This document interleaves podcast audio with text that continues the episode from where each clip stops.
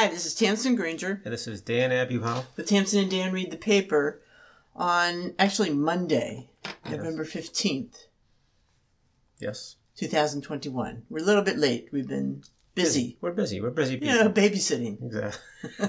Something like that, yeah. Yeah, we got a lot more of that to look forward to. But uh, but one of us also uh, took a little vacation this week. A little trip. Yes, I took a, a little break from the death cleanse. Mhm. And uh, Sadie and I made our annual trek up to Mohonk Mountain House. And uh, you and I were there recently, so, you know. Right, but I don't. I'm not nearly as adventurous as adventurous as you and Sadie. Well, the, the only thing notable, it's all the usual stuff, beautiful, blah, blah, blah, blah. and a great especially, and you said the leaves did were a lot of hiking. Did a Leaves lot were of- great. Yeah, Uh, leaves- surprisingly. yeah, I, the drive from um, I will say Limeport up to uh, the New Paltz area, which is near uh, Mohonk, was um, really very nice. Mhm. I feel like in Pennsylvania we were past the peak, but 287 going through New Jersey up to New York State was really still flaming. Quite pr- beautiful. Although on the way back, we came through a terrific storm, Hmm. and there was literally um, Hail. hail, Yeah. hailstones all over the uh, highway. It was crazy and big wind. So, uh, but we made it anyway. Uh, the one big adventure that we had, we did something called the immersion plunge. And the sound. It's as bad as it sounds. Actually. Well, they, you know, every uh, day they have a list of activities you can join in. yes. And uh, I did the yin yoga, and uh, you know, we did some miscellaneous hiking, and there was something you could sign up for called the immersion plunge, and uh, it entailed plunging into the lake at Mohonk. yes. In the middle of November. Yes. and then uh, that would be followed by hot cider and warm yoga. And this was Sadie's idea. Sadie thought we should give it a try. and so uh, we assembled in our bathing suits. They gave us robes and flip flops to walk down the treacherous stairs. We, we thought we almost wouldn't have to do it because the day dawned quite rainy Yeah. and uh, in which case it might be canceled. But it was not canceled. The sun came out. Yeah. We were supposed to do this at 1.45. At 1 p.m., the sun comes out. Right. So we have to truck down uh, in our swim togs. And um, they explain once we get down there And then you said at the beach. There were ten people next in to the lake. Ten people. No, there were 11. Oh, Uh, you know, Well, how many were a there? variety of ages. how, how, I know eleven people went in. How many came out? Is, is the question. no, no, no. It, um, 10 made it in. Ten made it in. And One then- guy didn't quite make it. and he couldn't brave it. But Yeah. the ten that but made anyway, it in. also- I would, uh, let me tell my story. Oh, I'm okay? sorry. I'm sorry. You're jumping ahead. Yes. I just want to say they explained they so you know they gave us a little briefing before we go in, Yeah. and that's when they say the goal is to stay in for five minutes. and you're like, wait a minute, it said immersion plunge. Does that mean you like plunge in and run out? No, no, no, no, no. To get the full experience, Yeah. we needed to stay in for at least five minutes. And uh, that was daunting. But anyway, we, we managed to get in. It helped that there were 10 or 11 people there. There was some amount of peer pressure, Mhm. and you, you forged ahead together. I'm not sure if I could have done it by myself. And I'm not sure I, if I could have done it like diving in or jumping in. Mhm. The walking in worked for me. And uh, Sadie and I got in, and uh, we, you know, we joked around with the people, and we tried to find a little patch of sunlight, Mhm. and uh, you know, jumped up and down. It was cold. It hurt, and it was not easy to stay I in just can't five believe you minutes. stayed in The- for five minutes. They That's said the temperature was of the water was 54 degrees. Mm. So that's nippy. Yeah.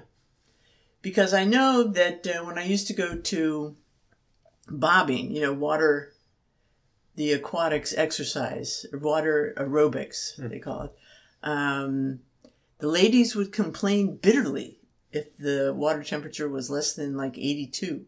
Mhm. So the idea there was 54. Hmm. Nippy. But it was stimulating. And I gotta say, the hot cider and the warm yoga were completely anticlimactic and and uh, not that satisfying. But uh, it was uh, You said it was tingling. tingling. yes. tingling. I, I do think it had some kind of effect on my circulation. okay. So that was a big adventure. I can't believe you did that. I the mean, that's- immersion plunge. That's, uh, I would never do that. And I've done it now, and I won't have to do it again. Ah, you'll have to do it next year with Sadie. I No, no, no, know no, no, no, no. I think that that's girl. Kind of, that's the kind of thing you do once. No. You know, it's one thing if it's like a New Year's Eve, yeah, you know, and you get together with your polar bear friends and you do it, that's and different. it's a whole ritual and an or, ordeal and whatever. But Mm. that might even be colder New Year's Eve. I mean, there is that possibility. But then again, those people just jump in and jump out. It's the five minutes which is getting me. That, that I don't understand. Yeah, that was rough. Yeah. All right. So listen. that was my big uh, tough. You and Sadie are tough. What Speaking of tough, Sadie didn't even dwell on it. Like, uh, she took it in stride. speaking of tough, All right. Speaking of tough, Sam Huff died. So Sam Huff, uh, and the Times writes a very good obituaries. You know, I will say that there were various tributes to Sam Huff. The best was in the New York Times, believe it or not. Um, they say Sam Huff, the Giants Hall of Fame middle linebacker who became the face of pro football, has passed away. Uh, his team celebrated in the national news media when the NFL began to vie with Major League Baseball as America's number one sport. And that's that's the key. That's the point. The point is that he emerged as a star in the late 50s and he became for a brief time the face, certainly the defensive face of NFL football, battling the likes of Jim Brown, the great running back, and Jim Taylor, the great running back on Green Bay. Uh, and NFL wasn't that big a deal then. But Sam Huff somehow caught the imagination of the media. Uh, on November 30th, 1959, he was on the cover of Time magazine, a portrait of Huff on its cover. He was the focus of an article called, quote, A Man's Game. Hmm. And I'm telling you, it was not popular, the NFL. And for some reason, the press seized on him. As the Times writes, Huff's fearsome aura was sealed on October 30th, 1960, when no less a personage than Walter Cronkite narrated the CBS documentary called The Violent World of Sam Huff, which became quite famous. I mean, uh, people talk about this documentary. have you and- seen it? Uh, I haven't seen it, sadly, but I was aware of it. And it was one of those early situations where they put a microphone on, on a player. Probably was the first time they did it. and they have a quote here. It's at one point in the middle of the game, Huff turns to a Chicago Bear player that Huff believed was taking liberties and said, quote, you do that again, you'll get a broken nose. I'm not going to warn you no more. There Okay. it was. Walter Cronkite. Uh, talking with, uh, talking about Sam Huff. So he was a big deal, um, a huge deal. Uh, grew up in uh, West Virginia, and if you can believe it, uh, he was the son of a coal miner and grew up in a mining camp known as Number Nine, outside Farmington, West Virginia. How tough is that? It sounds tough. Yeah. Uh, and, uh, you know, the Giants, uh, famous for being a defensive team for years and years. They still are. The fans chant defense. Apparently, the chant defense uh, was developed when Sam Huff was there. And they end the obituary with a quote. Isn't it defense? De- defense. I'm sorry. Yes, you're right. You're right. Uh, I wasn't going to chant, but you're, you're onto it. And this is what Huff says I'd never let up on anybody. I don't think I ever quit on a play. If you had the football, I was going to hit you. And when I hit you, I tried to hit you hard enough to hurt you. That's the way the game should be played. So, Okay. Ooh. I mean, the NFL, you know, probably doesn't really dwell on the violent aspect. I mean, it is what it is, and uh, uh, it obviously is a violent game, as they like to say. Um, you know, basketball is a contact sport, football is a collision sport, uh, and uh, it's truly a violent game. But you won't hear anybody talking about it. You won't hear the word violence on a broadcast. That is how the NFL made its brand. That's how they chose to stand out. That, believe it or not, better or worse, was a true trigger to their popularity. What do you mean? That's how they. they were they were the violent game. They were a violent game, and they Right. were attracting fans on that basis. But they made a point of not mentioning that No, they made it. violent? They mentioned it then. Oh, okay. They- once they became popular and they tried to become a little more uh, family friendly, Okay. uh, you didn't hear that so much. Mhm. And yet it's probably more violent now than it's ever been. hmm So in any event, he was uh, an icon and uh, you know sort of the face of the of the league for years. Mhm. Uh, all right. So then we saw an article about uh, Chicago, Not the city. not the city. No, the, uh, musical, musical. the musical by Kander and Ebb. Yeah. And this really, uh, what, what the article is about, uh, it's an anniversary. And normally, an anniversary article is about, you know, the show opened 20 years ago, 25 years ago, 50 years ago. Uh, that's not really what this is about. The, the show originally opened in the uh, 70s, and it was not well received. Um, but uh, it was revived in a sense by encores. Now, we I've mentioned Encores before because we are fans of Encores and we go there. Encores is the uh, theater organization that stages um, uh, basically what they call concert performances uh, of shows that the thought is, generally speaking, aren't likely to attract a full stage revival, but they're worth seeing. So they might have been staged 20, 30, 40, 50 years ago, and they think there's some music in there that people might like. So that's how it originally came about, and we were subscribers So they don't do Sound of Music. They don't do Right. uh, My Fair Lady. My. Fair Lady. They're- They're, not doing the songs. They're not doing the West ones Side where Story. you're humming all Right. the songs along. No, they're, they're, they're trying to un- things you, know, wouldn't know. Things you hidden so- gems. hidden gems, and nothing. But but they're they're if it's economically likely to lead to a revival because it's that popular, that's not their thing. It's something you wouldn't see otherwise. That's their mission. Right. So uh, and, and we have seen some that are quite good. quite good, and we've also seen some that gems that should remain hidden. But they have one or two great songs, one or two Yeah, great yeah, numbers, and and and and it's a challenge uh, on course because the performers are only there for ten days. In other words, they do a reading, uh, they rehearse to some degree, and they put it together with uh, minimal uh, backgrounds uh, in 10 days. And it used to be, and less so now, I think, they would carry the scripts with them. They often had the loose leaves with the scripts. They would look down and read well, their the- lines. the beginning productions, the, the, the costumes were minimal, right.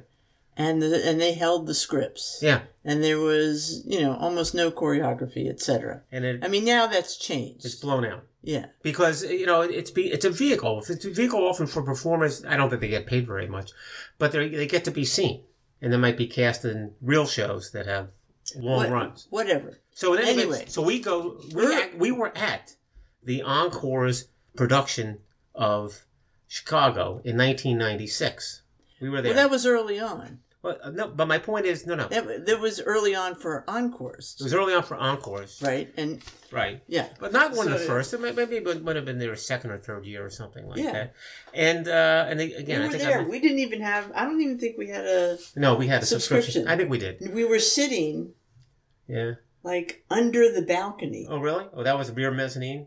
Yeah, rear mezzanine. Yeah, that's a bad like, place and to it sit. was super All right. hot. All right, I don't we didn't have know a what month it was. Okay, so we didn't But, have a like we were sweating bullets. Right. And it was as uncomfortable. and we didn't know much be. about Chicago We knew nothing because no one did. Right. And they come on and not they- looking forward to it. Sweating. I was looking forward to it, and uh, I don't sweat too much. But in any event, we're, we're watching the show, and uh, they start from the opening number. It is fantastic. Or more to the point, even besides whether it was fantastic or not, the crowd was going crazy from the jump. They do their Crazy. opening number, and it was great, and huge ovation, huge standing ovation. And there might be 10 songs in the show. They got a standing ovation every single song. And you're saying to yourself, what the heck is going on? I mean, we've seen some of these shows before. The crowd tends to like it. They're sympathetic. They like the performers, but never saw anything like this. And again, it's just a weekend of performances. It's four or five performances, and it's like a lightning bolt. Well, what happened was that it was so popular uh, and so well received that it was then staged uh, by the it to Weissler Broadway. family. They took it to Broadway. This has happened with one or two shows, and it happened the first time with Chicago, and it was a tr- the same success when they staged it on a regular Broadway production and it's run for 20, 25 years. It's I think it's still running. It is still running. It's a, it's a crazy story. But what's great about this article is that it's a brief interview with the folks who were involved, the actors were, and the director involved in that 1996 production. And it turns out that they were as flabbergasted as we were. I mean, they have James Naughton, who played Billy Flynn in Chicago. And he, this is his quote That first opening night at Encores left a tremendous impression on me. I was standing backstage, and at the end of the first number, the audience exploded. It was the kind of sound you just don't hear very often in theater, or certainly not often enough. They have Joel Grey saying, I remember standing next to James Naughton. We looked at each other in pure amazement and joy. John Kander, the composer, said, I never experienced anything like this. Fred Ebb wrote the words, and I didn't know much about encores. We were unprepared, uh, and it was insane. So what's great about this article, for me at least, Stamps, is that we had that experience in that weekend, sitting watching this and having just being, you know, mind blowing experience. And the performers are experiencing the same thing. Mm-hmm. And they, they're sitting there. I mean, a guy like James Naughton is not on in the first number. He's watching all that jazz, the first number, Mm-hmm. and he's saying, What the heck is happening here? And by the time he gets on, the crowd is totally into it and totally carried away. So it's just one of those great uh, theater experiences. Just amazing. Yeah. So fun to relive it. Yeah. All right. Um. Oh. Well then. Uh, well, why don't you talk about Eugene Sandow? Then I'll talk about Odell. Beckham. No, do do, You want your, to- do your Odell thing. Oh, do, all right. You're on a roll. Here. I'm on a roll. That that so rarely happens. Well, the only thing to say about I, I want to say something about Odell Beckham. Uh, in this way, Uh, Odell Beckham happened was the great receiver for the Giants, but he was always uh, mercurial. Was a difficult guy, and he made the great one-handed catch on the Dallas Cowboy game on a Monday night and became the most famous football player for about 15 minutes in the NFL. And uh, then there was always kind of uh, infighting and difficulties with management and with other players, and they eventually traded him. And many people thought they didn't get a full value back. Went to the Browns. He was going to make that a great team, and not surprisingly, that didn't work out at all. And after a couple of years, some injuries and just uh, again bad feelings with management, they cut him last week. And now he's on another team. So, uh, but the article in the Times makes an interesting point, and that is that uh, Beckham, notwithstanding how skilled he is, put aside the injury-prone aspect of it, um, would never help the team. In other words, the team always played better without Beckham. The Giants played better when Beckham was hurt. They have the specific numbers for the Browns playing better when Beckham's hurt. Um, why did they say that? They said uh, after they traded for Beckham, the Browns did in March 2019. There was a lot of hype but they finished six and ten. The next year, Beckham tore his uh, anterior cruciate ligament uh, seven weeks into the season, but the Browns improved to eleven and five. Um, and there's a reason for this, and they go on with more details about. So what's it. the reason? The reason is this, and I think it's actually valid. Um, that when you have a guy who's as big a star and also sort of you know very demanding in sense of he thinks he's and he's often right is the most talented player on the field he wants to get the ball a lot and receivers are famous for this well a lot of quarterbacks are intimidated by that and they end up getting distracted by that not throwing to the open man but throwing to the guy who's demanding the ball who's the big star and their numbers suffer and they show here that's what happened to baker mayfield that baker mayfield the young quarterback of the browns uh, did much better when Beckham was not in the game because he didn't have to think about what Beckham was complaining about or that he wanted the ball or he didn't have to look at Beckham first. He just ran the offense. They give other examples. Brett Favre, same thing. He had Sterling Sharpe. You know, Sterling Sharpe, Sharpe demanded the ball. Favre's numbers when Sterling Sharpe was there were okay. As soon as Sterling Sharpe was gone, his numbers improved. Matthew Stafford, the same thing with Calvin Johnson's receiver. I can remember when Eli Manning started with the Giants, Jeremy Shockey was on the team. Jeremy Shockey, same thing, demanded the ball. It was intimidating presence. As soon as they got rid of Shockey, suddenly Manning's numbers were better. Hmm. So you have this kind of counterintuitive thing. You lose your best receiver, and the quarterback's better, and the team is better.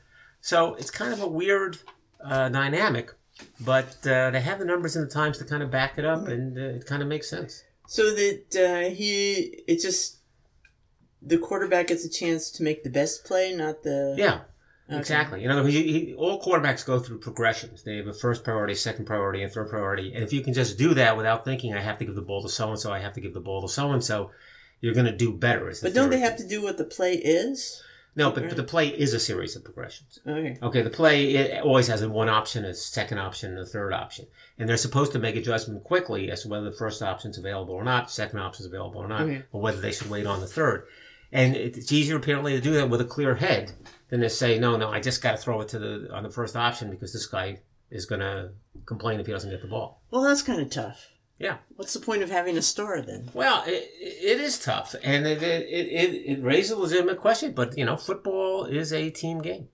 It's a man's game. And well, that's that's right. It is a man's game. Oh, you thought I wasn't listening. You're right. I thought you weren't listening. Okay. so speaking of men, Oh, whoa! That, this is such a such a segue, honey. That's fantastic. You got Um, me here. Wall Street Journal You're on a roll. had a little article about men wearing Spanx. Do you know men wear Spanx? Uh, no, I don't think Sam Huff wore Spanx.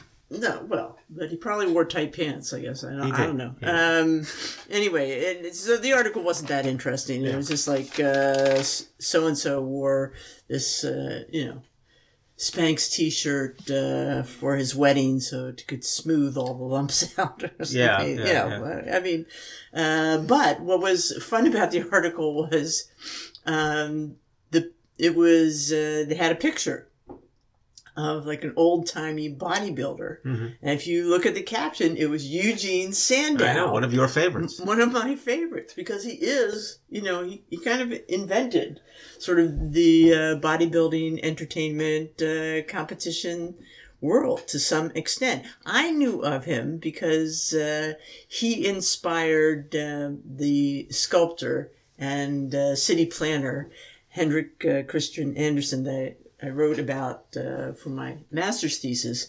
But Eugene Sandow was a very interesting rock star of a guy. Yeah. And uh, he was a Prussian. He was born in uh, some town that uh, is now in Russia in 1867 Yeah.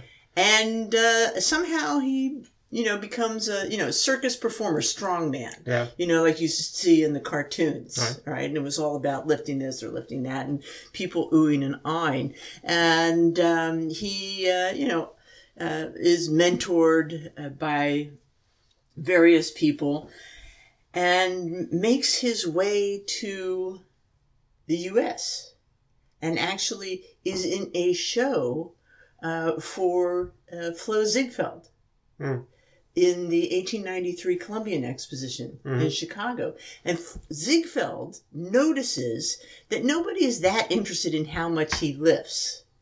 You know, I mean, when you think about it, it is kind of um, not ephemeral. I don't know what the word is, but you- you're just sitting there, and you know, you're at a distance. You he's lifting something. It seems very heavy, Mhm. you know, uh, but it's uh, that. But they did enjoy watching him pose. Mhm. Okay, so Ziegfeld encourages him to do- more and more sort of choreography of the posing, and uh, it really becomes. Uh, it, it, one of the articles I read said it, it's one of Ziegfeld's first big shows. You Oh. know, um, his one of his great performers. And I had read when I was um, doing research for my thesis that uh, they actually sold uh, pictures of him. Mhm. You know, um, cards with his photograph. And think about this: this is in you know 1890s. That's early Mhm. uh, for uh, photography still, and um, that at after the show.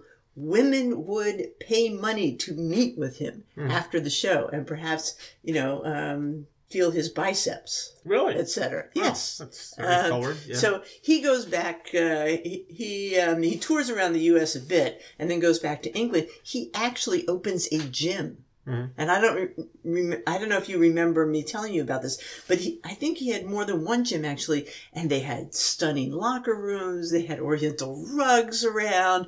They had um, you know music playing, Mhm. some kind of uh, you know. Uh, not a band, but uh, you know, chamber music playing in the background, Mhm. and he encouraged women to lift. He said it's ridiculous. Women won't, you know, start looking like men or have you know, unattractive muscles. They they should lift too. In fact, in one competition when he was younger, he got beat by a woman who could lift more than he could. Really? Um, That doesn't so- make any sense. Anyway, so he was funny. He was also oh, while in the '90s when he was in the U.S., Yeah. he was in a film. Okay, He- he- there's a film, uh, an early, you know, uh, playing around with um, film, uh, an early Edison film Hmm. that you can see online if you want to. Him doing the flexing, Yeah. and they say that he built his uh, body based on the famous Greek statues, that he would measure the proportions of the classical Greek statues and uh, try to emulate them in his workout so that he would look like that. And he did have, there was a series of photographs taken of him where he's posing uh, like famous uh, Greek statues like Dying Gaul, uh, etc. Um, so, yeah, I mean, he was uh, quite, uh, quite a fun character. Um, you know, eh, all kinds of firsts there. 1901, he does the first uh, major bodybuilding competition. Mhm. And uh, there are several judges. One of the judges is Arthur Conan Doyle. Really? Yes, he was buddies with him for some reason. And um, so, very, very interesting, uh, fun guy who, you know, as I said, you know, was right there at the beginning inventing uh, the whole beloved sport of bodybuilding. You know, there's a um, Sandow Award, isn't there? Mhm. Yeah, there's a For bodybuilding? Yeah, and uh, it's a little. The statue itself is a little portrait of him. Really? Also, the um, at a certain point, the um, British Museum takes a l- live body cast of him, Mm. uh, his body, to commemorate it to I don't know what, and I, I think it stays in the basement for a number of years, but uh, I, I don't think it's too famous. I don't think it's on display. I hope he's wearing his Spanx when they. Uh... Eugene Sandow. Yeah, okay. It's right up there with Sam Huff. I mean, just that different era. Who knew? And th- nothing of this in the article. No. Well, it's embarrassing because, you know, these guys are having to wear Spanx and Sandow, no Spanx. Yeah. briefly, briefly attired. Yes. Uh, all right. So there was also uh, there was an obituary of uh, another icon, Helene Fortunoff. Right? Well, you know, we get excited when we see the, the name Fortunoff Yes.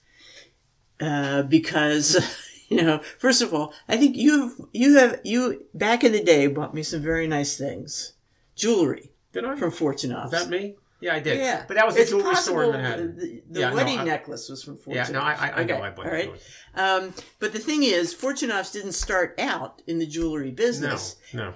Helene Fortunoff, okay, who was married to Alan Fortunoff, the son of the original founders Yeah. of the store.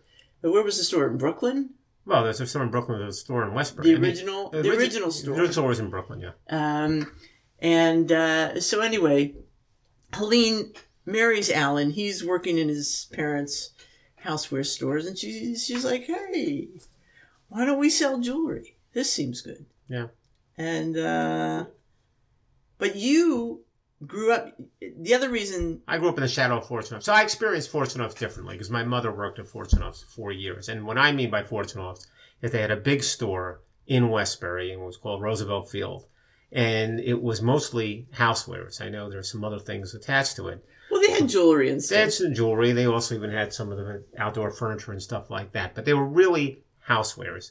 And uh, my mother, you know, did various things there, some cashier work, some bookkeeping, and got to know the folks there. And when she was working, the Fortunoff that she knew uh, it, it was uh, Marty Fortunoff, this woman who passed away in, in the 80s. Because and Marty Fortunoff was one of the original siblings. So Alan Right. So she was Alan's sister, sister, right? Helene's sister-in-law. Right. And Helene uh, marries Alan and says, You know something? I think we should concentrate on the jewelry business. Uh, and she spearheads their entry into Well, jewelry. we don't know who said what to whom. No, but, But at some idea. point, they divided The word spearhead- housewares the housewares went to Marjorie and her husband, Yeah. or, or were, you know, controlled by them. Right. And uh, Alan and Helene took charge Yeah. of silver and jewelry. Right. My mother had a very positive view of the Fortunoff family, and that was Marjorie. Uh, and they do say in the article that uh, the Westbury store was fantastically profitable for the Fortunoffs. But they made some money clearly in jewelry, and, and you're right. I used to go to the Fortunoff uh, jewelry store, which was in the 50s, I believe, Yeah, they had. in. Manhattan. mhm. And, uh, you know, uh, it was a jewelry store. I mean, it was nice. They had a lot of merchandise. Well, I tell you what I liked about this um, obituary Yeah. is uh, talking about the young um, Mrs. Fortunoff, Yeah. Helene. Yeah. Okay, she um, she marries Alan and she you know goes to work Yeah. in the store Right. with him. All right, in Brooklyn, and she soon gives birth to her first child and returns to the store two weeks after giving birth. Yeah. Right? Eventually, she's going to have six kids. Oh, I didn't. And every time she goes right back to work. Yeah. All right. I always wanted a family and a career, and no one ever told me I couldn't have both. She admits that doing both was possible because she had staff at home uh, to manage her home while she worked full well, that, there's a great quote about that. You see Yes, that? this is a great quote. I made fifty dollars a week and paid the baby nurse sixty. I knew within a period of months I'd be making a hundred dollars a week. Right. All right. I tell women if their childcare isn't adequate, they're going to worry and it will affect their job performance. It is better to get the help you need and maybe come up short the first year. In the long run, you definitely come out And, ahead. and I think that's entirely correct. I, I agree. I totally agree. She says she was still able to spend quality time with Yeah. her children. All right. So, yeah, um, so you don't stint on that, and uh, and at the same time you preserve the possibility of having a career. I do think that's the way to do it. she also took them to work. Uh, yeah, It says, as, you know, as, as soon as they were able to crawl, Yeah. she said, eventually, uh, five out of six of the kids would work at the store. yeah. There also was a nice quote from Lauren Bacall. Lauren Bacall was uh, apparently the the model that they used, or spokesperson, if you will, for Fortunoff Jewelry. And there's some award ceremony later on, uh, and the, Bacall quote is one of the perks of a lifetime career in entertainment is that you learn to recognize real talent when you see it. Uh, she saw that talent in Miss Fortunoff, who lifted her company from small stores in Brooklyn to the heights of retail success. Uh, so there you go. Yeah. All right. So that was uh, a nice story Yeah. about a um, successful businesswoman. And we had to do some research. We had to do some research to figure Well, out we needed to straighten story. out the Yeah. whole re- relationship. But now we've straightened it out. You know, we went up on the times. So finally, uh, it turns out today is the last day in the radio career of Steve Somers. So Steve Somers, you ask, who's he? Uh, Steve Somers is a guy. I, I did literally ask that. yes. All right. And you were disappointed in the answer because he is a guy. He- he's not my favorite. No, he's not mine either. Radio jock at uh, WFAN is a guy who does uh, talk shows, sports talk shows for WFAN. By by sports talk shows, I mean this. Um, he would he was he's, he's been the late night guy for some years, but he was often a utility player. He had all different times that he was working on shows, but he, he lived close enough that he would fill in. He'd be on for a few hours before a baseball game, a few hours after a baseball game he'd uh, when they lost some personnel or gained some personnel, he'd, he'd fill the gaps, whatever it was. Uh, and as he liked to say, you know, one of his big advantages, he didn't cost very much. Uh, he was um, uh, a schmoozer. He was always called the schmoozer. And uh, he, I was going to say he didn't know very much about sports, but I have no idea how much he knew about sports because he just never talked about sports. He was just sort of chat with people and listen to them and make kind of corny jokes. And you would think you don't have a career that way, except he came from San Francisco to New York when WFAN began 34 years ago. And he's been there ever since. And he's had the longest tenure of all the folks there. And he didn't, all he had was this shtick, if you put it. Uh, it's, uh, You know, some people will say it will be uh, a show about nothing. Well, show about nothing is the right phrase because at one point there was some question as to whether it was adding some value to the station, or maybe there always was a question.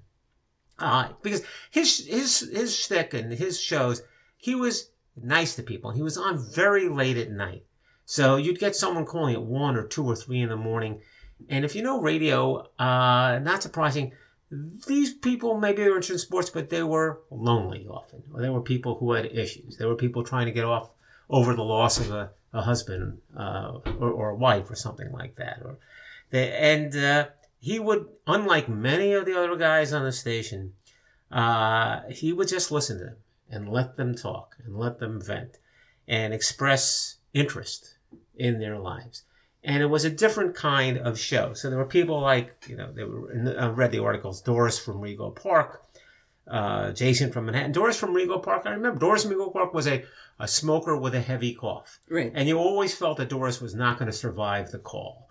That she was, but she didn't just call him, right? I, called, I, I feel like yes. I heard her all times a day. She different times, but he would stay on the phone with her. Okay. The other folks would kind of handle her and try to get her off the phone, and he would let her go on you know, and he was everybody's friend. So he was a gentle soul. But being a so is a question: Does he fit, and how strong an audience uh, did he really have? Well, one thing that helped him was, as I said, show about nothing. He got a call one day from Jerry from Queens, and Jerry from Queens turned out to be Jerry Seinfeld. Mm-hmm. And Jerry Seinfeld uh, expressed tremendous admiration for Steve Somers, and became, you know, periodic caller. And it kind of raised, and, and again, Jerry Seinfeld. This was more closer to the height of the Seinfeld show, you know, is a big deal. And it raised his stature, uh, summer stature, at the station. And Jerry Seinfeld happens to be a tremendous Mets fan. So he would call talk about baseball. And you've heard Seinfeld talk about baseball. He yes. knows what he's talking about. So um, eh, he survived. And he stayed at the station and he sort of filled a role uh, and people were calling in today to pay as an homage. And one of the people called and it was, you know, Mike Francesa couldn't have been more different. It's very difficult, kind of somewhat self-important. And frankly, he had no time for Steve Somers when he was on the radio. He would, no one would ask him about Somers. They knew he didn't like him too much or wasn't too interested. But, uh, you know, as uh, Francesa said, you know, one of the great things about this station was very different styles, very different approaches. I respect your approach, Steve, different than mine whatever. Anyway, one funny thing I picked up, which was really weird, is this that um, uh, Chris Oliviero is the name of the guy who now basically runs uh, or, or, works for Audacy as vice president and oversees WFAN. And uh, he's been there for a few years and he has ended the tenures of uh, Mike Francesa, of Joe Benigno, uh, from Mark Chernoff, who's the station director. They've been turning the page to be younger. Uh, well, it turns out that he produces today a letter that he had written to Steve Somers uh, just uh, seven years into the station, some 27 years ago, when he was in high school, and said, "You're my favorite, uh, you know, radio jock at WFAN. I'm thinking of doing this for a living in the future. Could you please send me your autograph?" And uh, what Somers did is he took the letter and he wrote on it Thank you for your kind words. Very much appreciated. Here's your autograph. And sent it back to him. And he has kept it to this years. day. Mm-hmm. And he's the one who decided it was time for Steve Somers to go. Ooh. uh, although he waited the longest, perhaps. Steve Somers is 74 years old, and it's a youth mm-hmm. business. And if you think, look at all the people they have in the station now, quite a contrast. So, in any event, as I said, I've never been a big fan of Steve Somers. But you have to respect him a little bit, and there are certainly a certain kind of listeners who kind of depended on him and mm. uh, enjoyed listening to him, and and the callers were devoted. So it's a style of radio that I think is just is now passe. He had a place. He's had a place. All right. Well, that's uh, I think enough. Well, now we can use Steve Somers' slogan because he's gone. It was Steve Somers, me here, you there. How's that? What do you think? Is that uh, that grab you? I don't know. We'll have to work on that. This is Tamsin Granger. And Dan Abuhoff. Tamsin and Dan read the paper. See you next week.